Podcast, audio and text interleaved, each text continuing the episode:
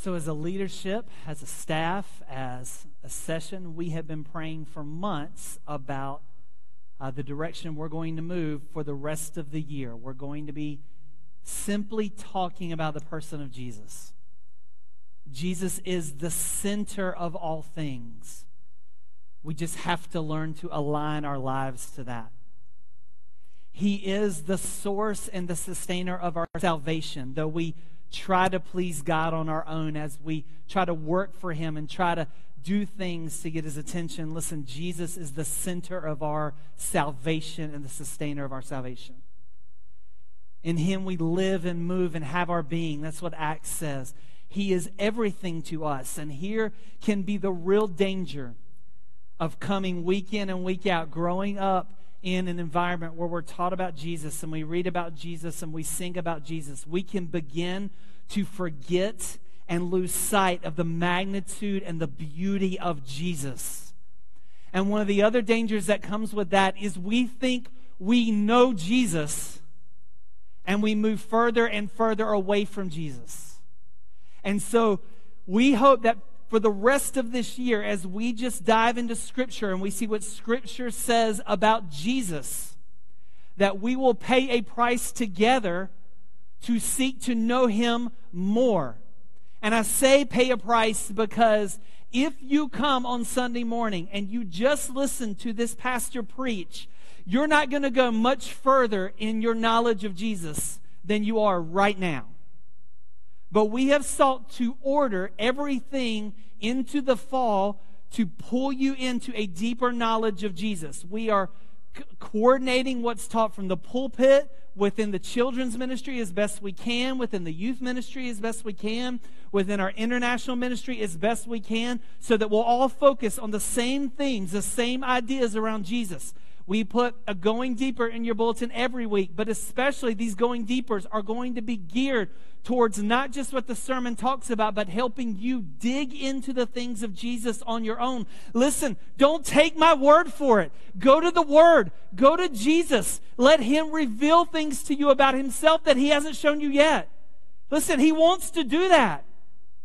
And I believe if we'll give ourselves to this, then we'll see things about Jesus that we just have not understood before. 30 years ago, Philip Yancey wrote a book called The Jesus I've Never Known.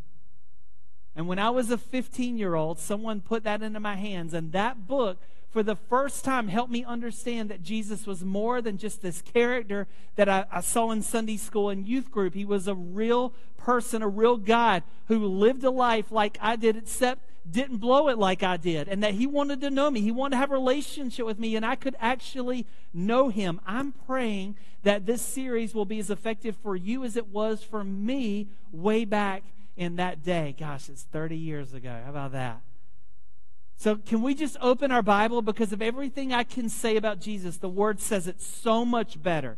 It says it so much better. So, we want to go to Luke chapter 22. I encourage you to take some notes to write anything down the Holy Spirit points out to you about Jesus so you can think about it during the week. But I encourage you, pay the price to read and study and go to Jesus in prayer between these weekends so that he can begin to reveal himself to you in a fresh way. So, up to this point in Luke 22, Jesus has come 33 years into life and ministry. He knows the end is coming. He is hours away from the crucifixion. He is spending that time investing in these 12 disciples that he has poured the most of his life into. He has a meal with them. He is trying to explain to them what's happening, but they're not getting it. They can't understand. They don't have a box for Jesus saying things like this I'm going to be handed over to the religious leaders. I'm going to die. And after three days, I'm going to be resurrected from the dead. They just didn't have a box for that, even when he told them point blank. So he's trying to prepare them for the grief that's coming and the transition that's about to happen in the next couple hours. And as he interacts with them, I want you to see in his heart to bless them and help them understand they just didn't get it which is amazing because it comforts you and me. Because most of the time, I feel like when it comes to Jesus, I just don't get it. But he is just so precious and so patient with us, isn't he? to just bring us along and reveal himself to us and bring us to the word. So we go to Luke, and here's what's happened. Jesus has just finished teaching his disciples that the way to greatness in the kingdom of God is through servanthood. That we should not lord over those around us and under us with authority, but we should be a servant of all and be willing to do that. He had heard those bickerings back and forth, those scraps, even within the 12, about who was the greatest and who did Jesus like more and all of those things. And Jesus said, Don't be like the world. That's not what the kingdom is about. And then he turns his attention to Simon Peter. And if you're familiar with the Gospels at all, Peter was the one that went first, right? He was the loud one. He's the one that got out of the boat to walk with Jesus on water. He was the first one to confess Jesus. He was kind of that, that, that thermostat of the apostles. Remember, we talked about that a couple weeks ago? He kind of affected the spiritual tone of the apostles. When Peter got it, they got it. When Peter struggled, they struggled. And so Jesus looks at Peter, and this is what he says. Chapter 22, verse 31. Simon, Simon, Satan has asked to sift all of you as wheat. And I want you to take your pen, I want you to underline all of you because up until just recently, as I had read these passages before, it doesn't just show up in Luke, it's in Matthew, it's in Mark, the same passage. This is the first time that I saw that Luke points out it's not just Peter who is going to be sifted by Satan in this moment. He says, Simon, Satan has asked to sift all of you as wheat that you, as the 12, my closest followers, are about to go through this trial. All of you are about to go through it. Verse 32 But I have prayed for you, Simon, that your faith may not fail. And when you've turned back, strengthen your brothers. So let me unpack that for you. He's promised that Satan has asked to sift them. Sifting in Jesus' time was this process by which you took wheat after you harvest it and you would take it to a granary and you would bang it on a bit of a metal screen. And what it would do is it would take the kernels of the wheat and it would cause the kernels to fall through that screen and then it would keep the stalk and everything else, the bigger parts of it mostly out of the way. But even once you did that, before you could grind it into flour, what you had to do is you had to take those kernels of wheat and you would put them in a basket and you would take them and you'd shake them back and forth and toss them up into the air and wind would come and it would blow chaff away. All of the useless parts of those kernels would be carried away by the wind, and you would keep sifting those kernels until all the chaff was gone. So, you know what Jesus is saying? Satan is coming to test what's real in you. He wants to know are you the real deal? Are you everything you're claiming to be? He's coming to sift you as wheat. All of you, he's coming. And Jesus says this very interestingly, and I've prayed for you, Simon, that your faith may not fail. You know what he didn't say? And I've forbidden Satan from coming after you, Peter. He says, no, no. He's asked to sift you, and guess what? I've given him permission to do it. This isn't a sermon on Satan, but let me just give you something you do need to understand about Satan. God and Satan are not like rivals. They don't just trade blows back and forth. There's not some days that God wins and some days that Satan wins. Listen, Satan is nothing like Jesus. He's not even in the ballpark of Jesus. His power is nothing compared to Jesus. He is not Jesus' rival. What happens is every single time Satan wants to accomplish anything on the earth, he has to go to Jesus and say, Hey, can I do this? And if Jesus says no, guess what? It doesn't happen. It doesn't slip through the cracks. He doesn't sneak attack him in the back or whatever. If Jesus says no, it doesn't happen. But if Jesus says yes, he always puts that parameter on it. And here's what's always amazing it's always to further the kingdom, it's always to help you grow. And if Jesus allows Satan to attack, you've got what it takes to withstand it. You do. You do. And Peter had what it took too. Because when this process was over, even though Peter is going to fail in it, listen to what Jesus speaks over him. And when you've turned back, strengthen your brothers. Jesus knew he was going to fail. And what else did Jesus know? He was going to repent and come back. So he builds him up. He says, Listen, Satan's asked to sift you. But when you come back, strengthen your brothers. Why does he tell Peter that again? He was that thermostat for the other disciples. They would all be sifted. They were all going through that time. He says, Peter, I want you to be the one that rallies the disciples again after this attack. Verse 33. Don't you love Peter? Listen to this. But Peter replied, Lord, I'm ready to go with you to prison and to death. And Jesus answered, I tell you, Peter, before the rooster crows today, not in three years, not in 30 years, before the rooster crows today, you'll deny me three times that you even know me. So I want you to skip down to verse 54 because Judas has already betrayed Jesus. We don't know exactly why Judas betrays Jesus. We get hints along the way. But for whatever reason, in the three years that Judas saw the same things Peter saw, the same lessons, the same miracles, the same Jesus, Peter bought it and Judas never bought it. And for whatever reason, at the end of things, Judas decided not only he didn't believe who Jesus was, but that it was worth handing him over to the religious leaders of his day. He does exactly that. He makes this promise with the religious leaders that Jesus will be in this place. I'll lead you there. You can have him there. And that's exactly what happens. They come, they come to arrest Jesus. Down to verse 54. Then, seizing him, they led him away and took him into the house of the high priest. And Peter followed at a distance. You see, the other apostles had already fled in fear. Peter tries to resist and then acts in fear again. But he follows at a distance, verse 55. And when some there had kindled a fire in the middle of the courtyard, he sat down together, and Peter sat down with them.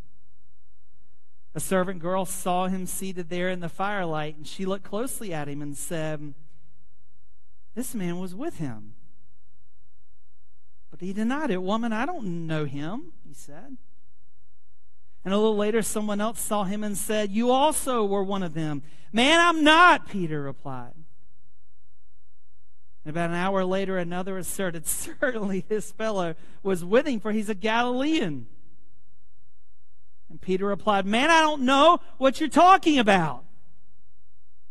And just as he was speaking, the rooster crowed. And the Lord turned and looked straight at Peter. Just imagine that. On trial in the house, Peter sitting in the courtyard. Jesus knows exactly what's happening. And at the moment of his third denial, the moment the rooster crowed, Jesus turns and looks straight into the courtyard and directly at Peter to catch his eye.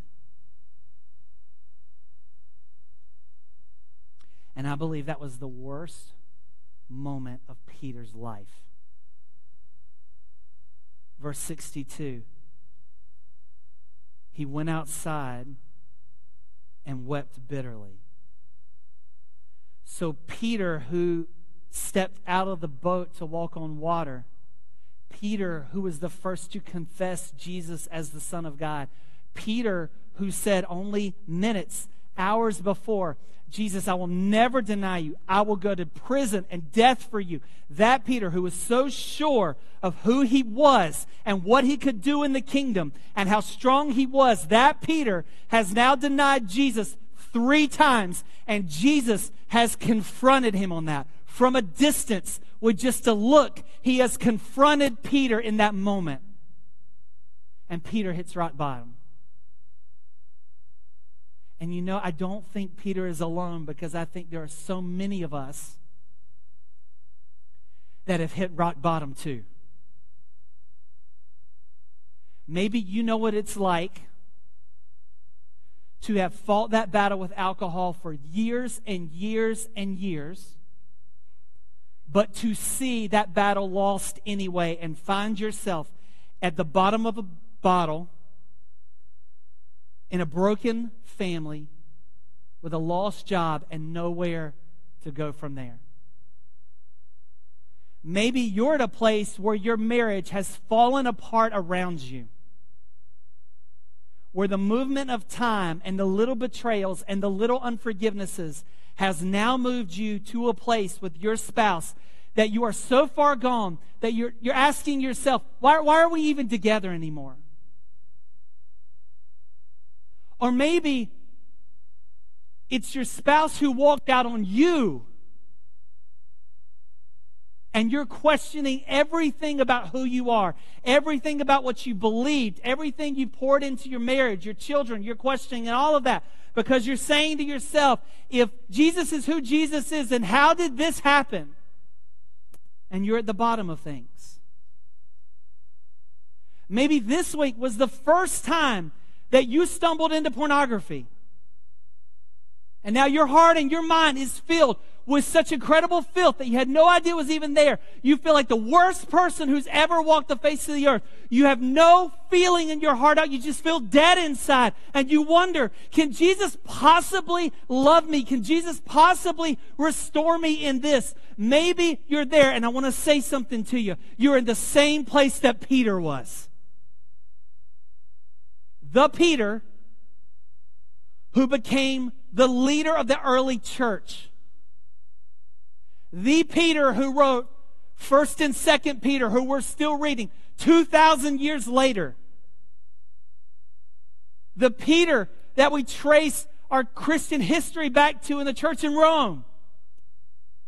That Peter, you're in the same company. So, how did he get from rock bottom Peter to that Peter?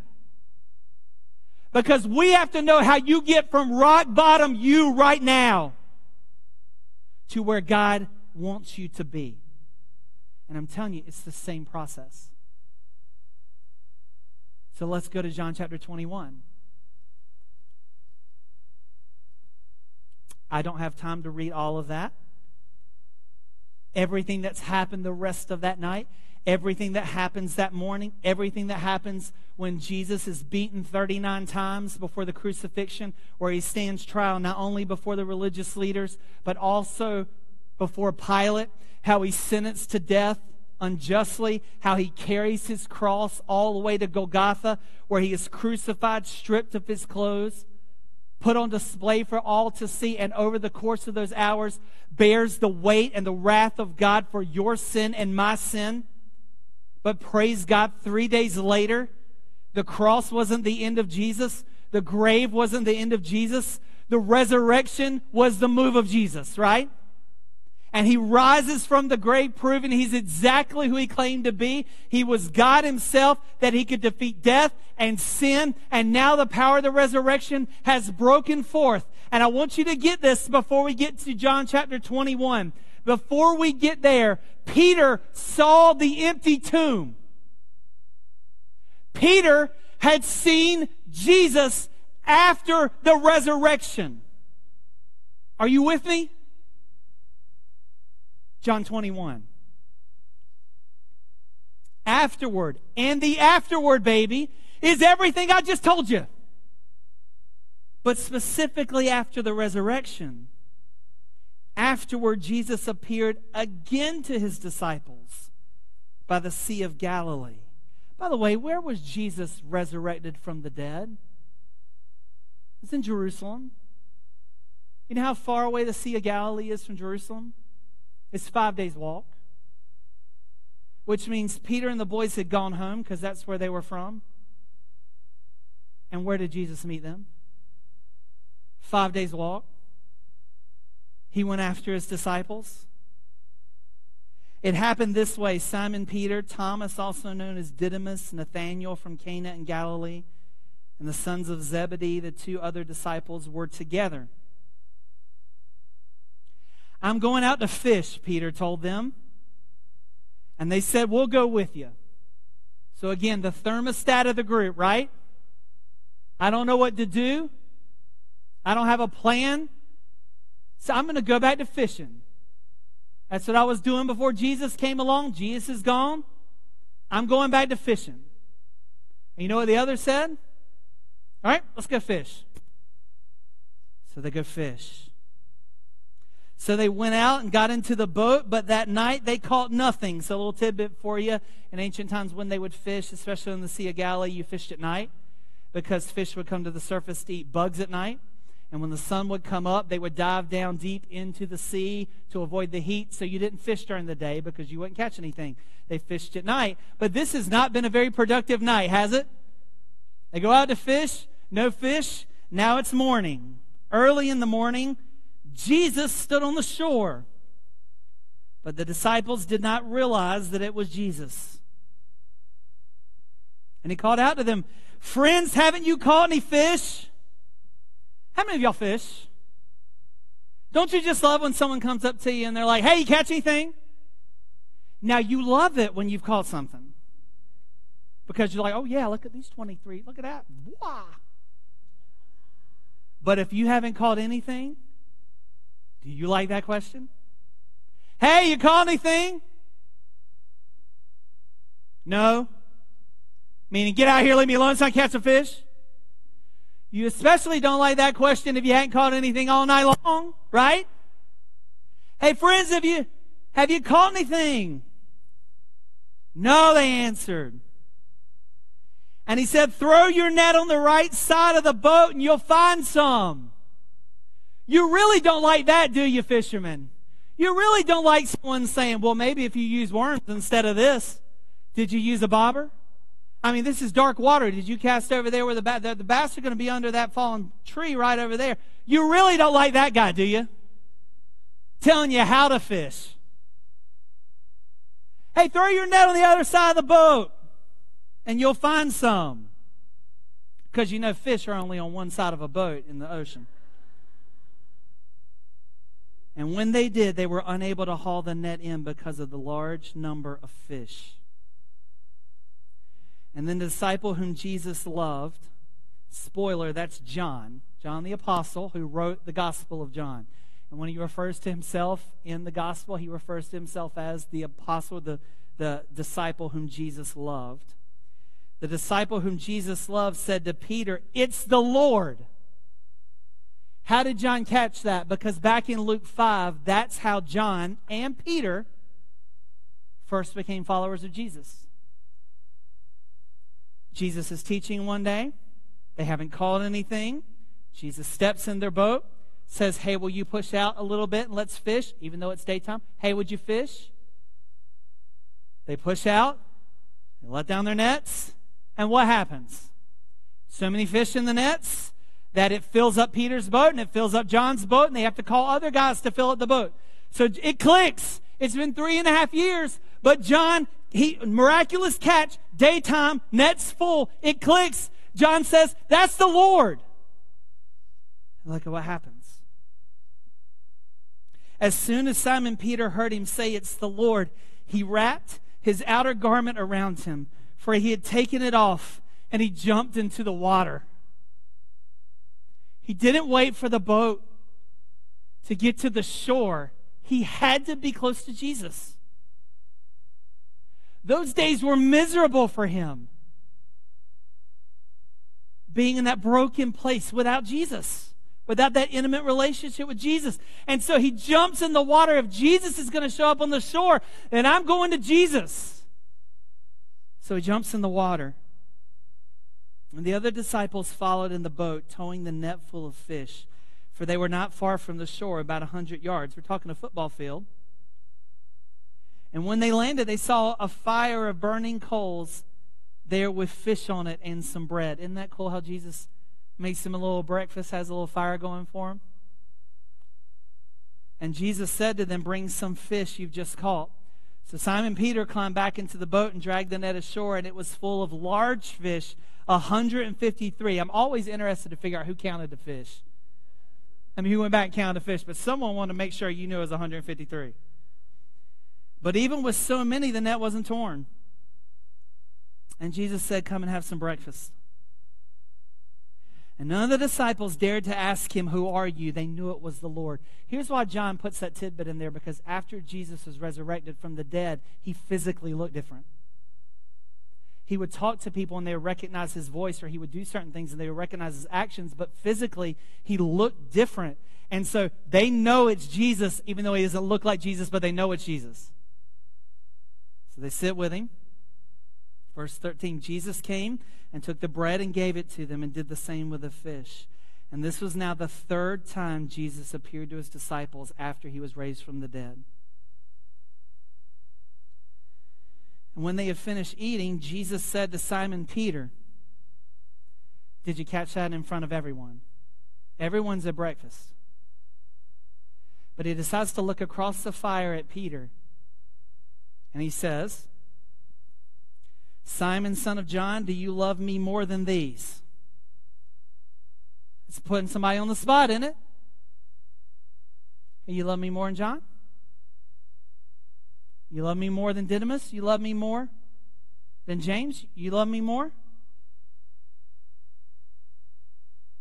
Yes, Lord, he said, You know I love you.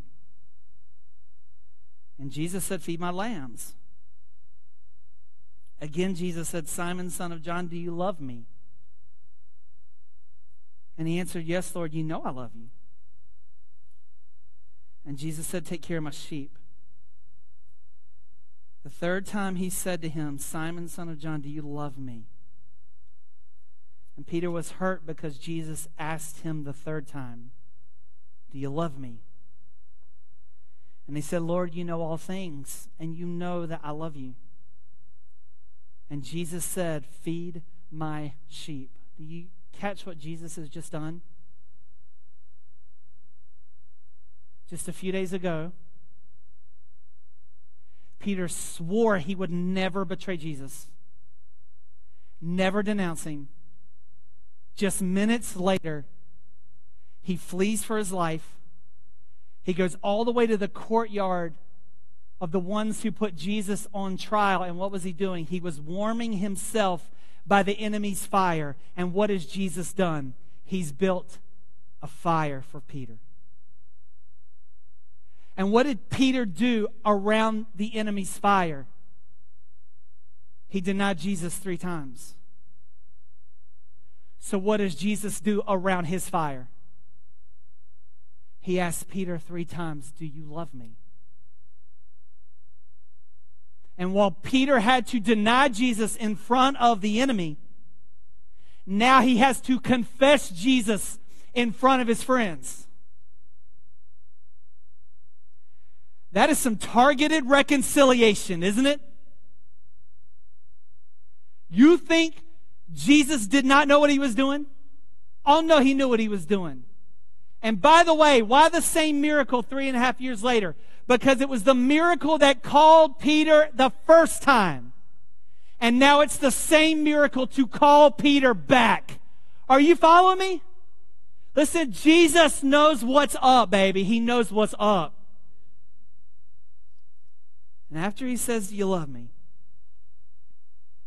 he says this Very truly, I tell you, when you're younger, you dressed yourself and went where you wanted.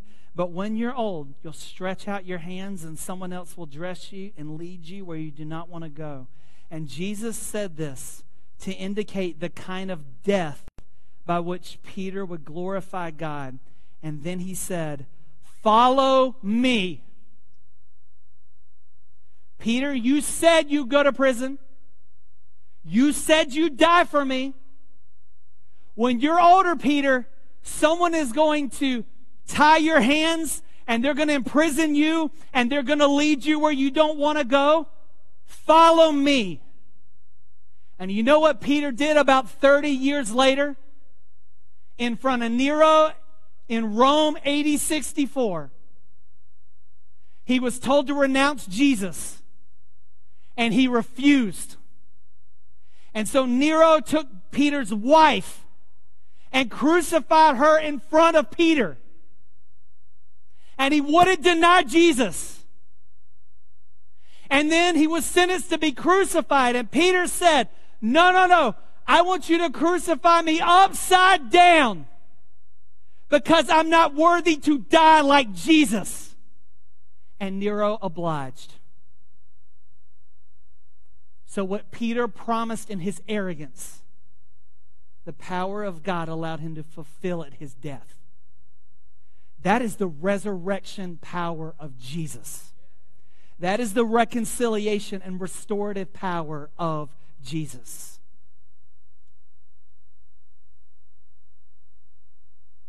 Peter turned and saw the disciple whom Jesus loved was following them. And this was the one who had leaned back against Jesus at supper and said, Lord, who's going to betray you? And when Peter saw him, he asked, Lord, what about him? And Jesus answered, If I want him to remain alive until I return, what is that to you? You must follow me. So, as we wrap up today, I just want you to take your bulletin and I want to just give you five truths about restoration because you got to see this. You have to see this. Peter had seen Jesus resurrected from the dead, but he was not experiencing the resurrection power of Jesus. When did it change? When Jesus came to him, restored him, and there was reconciliation. And just weeks later, this Peter, filled with the Holy Spirit, is going to preach a sermon that we talked about just two weeks ago, in which three to 6,000 people responded to the gospel at one time. How did that happen? The resurrection power of Jesus. What changed? Peter's reconciliation to Jesus. So let's talk about restoration. Number one, without restoration, we will return to our old ways of living.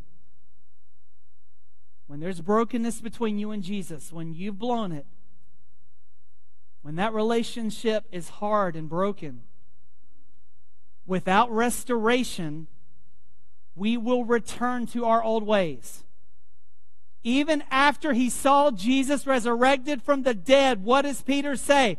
Let's go fishing. Why? Because there was brokenness between him and Jesus. So he returned to his old way. You'll do the same. The longer you stay separate from Jesus, the longer you allow an unreconciled relationship with Jesus to remain, the more you will be tempted to walk away from Jesus and stay there. But praise God that Jesus goes and finds us. Number two, Jesus sought out Peter and met him right where he was. Jesus went and found him five days' walk in Galilee. Jesus knew he was going fishing, so Jesus showed up early and he was on the seashore and he kindled a fire. And evidently he baked some bread, or maybe he just, I don't know, he's Jesus. Maybe, he, I don't know what he did. But he had bread and he already had fish. Isn't that interesting? He said, Go get some of your fish, but there was already fish. Because he's God, he, he does that. But there was bread and there was fish. He met Peter where he was. He's the one who sought out Peter. You know, the enemy is going to lie to you when you're in a broken relationship with Jesus, and he's going to tell you you're the one that needs to fix everything with Jesus. Listen, Jesus is seeking you out. He's seeking you out. He wants reconciliation with you.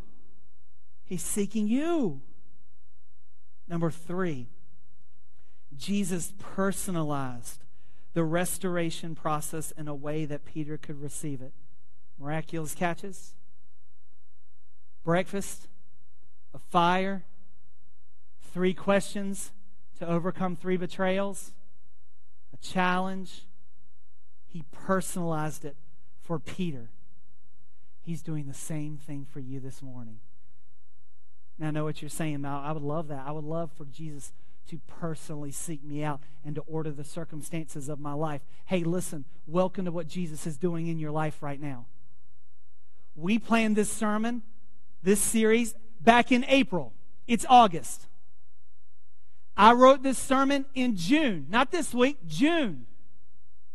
We scheduled it for this week. This week, of all the other weeks, I could have preached this. It's nice, preachers. It's nice having a sermon ready to go. That would have come in really handy, like late June, 1st of July. But that's not when we prayed about when we decided to preach this sermon. So two months it's been in the hopper. It's been ready to go. But we chose this morning and you're listening to this sermon and you came this morning. Of all the mornings that you came, you came this morning. Or you turned on whatever you're watching. And maybe it's not Sunday morning. Maybe it's Wednesday afternoon. Maybe you were scrolling Facebook and a good looking preacher popped up. You're like, gosh, I got to stop. I got to watch whatever that is. Maybe you're on a break at work. Maybe this is 2025 when you're watching this. Jesus ordered all that. You know why? Because he cares about you. He loves you. He wants your reconciliation. He wants to restore you. He, know what, he's know, he knows what you've done. And he loves you anyway. And that's true for every one of you, too. I, I don't, I don't want to bring to Jesus what I've done. Jesus knows what you've done. Jesus knows what you've done. The only barrier between you and reconciliation is you. It's not Jesus. Jesus has built the fire this morning. He's baked the bread. He has caught the fish. He's just waiting for you to show up and sit and have breakfast. He's waiting on you. He ordered all that for you because he loves you. Number four, he called Peter to renewed faithfulness. I love what Jesus did. He said, Peter, do you love me? Yeah, I love you. Do something for me. Feed my sheep. Peter, do you love me? Lord, you know that I love me. Take care of my sheep. Peter, do you love me? You know that I love me feed my lambs. So you know it's exactly what Peter did. You can go to First Peter, you can go to chapter 5, and he says this about elders. He says, watch over the flock of God as under shepherds of Jesus. I think Peter took that command personally. He took it personally. Jesus called him to greater faithfulness. Listen to me. It's not just about your reconciliation, it's about you getting on track with Jesus again. Some of you fell years ago and you laid all your dreams that Jesus had for you on the shelf. I want to say something to you. This is the morning to pick it back up. Jesus is not through with you yet. He's not through with you. Just because your spouse quit on your marriage, Jesus hasn't quit on you. Just because there's brokenness between you and your children, listen, pick up your dreams again. Pick them up again. Because Jesus doesn't just want reconciliation, He wants greater faithfulness from you. He wants you moving on to the next thing. The next thing. This is how Paul said it in Philippians chapter 3. He said, I want to know Jesus and the power of His resurrection and the fellowship of sharing in his suffering, becoming like him in his death, and so somehow to attain to the resurrection of the dead. Not that I have already obtained all this or have already been made perfect, but I press on to take that, uh, take hold of that for which Jesus took hold of me. Peter said, I'm pressing on. It's, it's behind. I want to know Jesus. I want to know Jesus. He's calling you to greater faithfulness in number five. He moved Peter's focus off of others' experience with Jesus and onto Peter's experience with Jesus. Peter did this thing that I do and that every one of us does at some point. Peter and Jesus are walking along. He looks over his shoulder and he sees John. He says, Listen, what are you doing in John? I know what you're doing in me. What are you doing in John? And you know what Jesus says? He doesn't say, Well, here, here's what I'm doing in John. You know, John and I, that's not what he did. What did he say? I'll do whatever I want to with John. You follow me.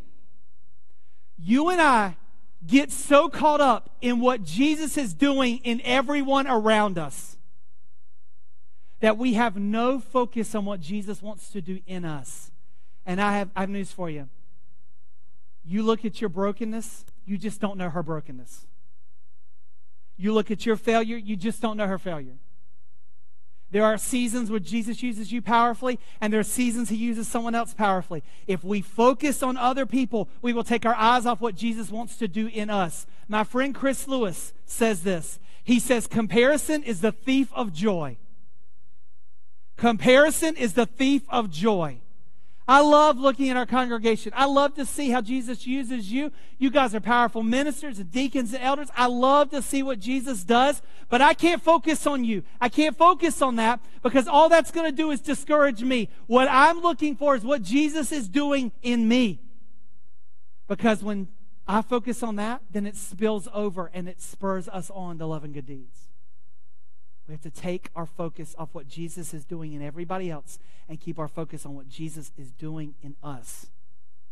And here's what's going to happen today because our praise team is going to come. Y'all go ahead and get in place.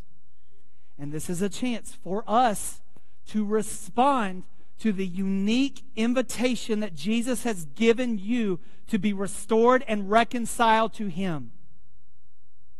And as He offers you that opportunity, here's what's going to happen. You're going to think to myself, I can't come to talk to that pastor. I can't come and pray with one of the elders. I can't come to the altar. I can't, I can't show someone that Jesus is moving in my life because this is what they're going to think. Oh, look, man, look, look at what's happening in Brand's life. Man, he must really need to get reconciled with Jesus. And the enemy's going to keep you in that place where you're still distant with Jesus. And you know why? It's going to be because what somebody else thinks. I, I think I can speak for 90% of the people in here. There's nobody in here that's going to judge you for what Jesus is doing in your life. In fact, we're going to be celebrating what Jesus is doing in your life. And you know what? It's none of their business anyway. At least you had the courage. At least you had the courage to respond to Jesus. Who cares what people think?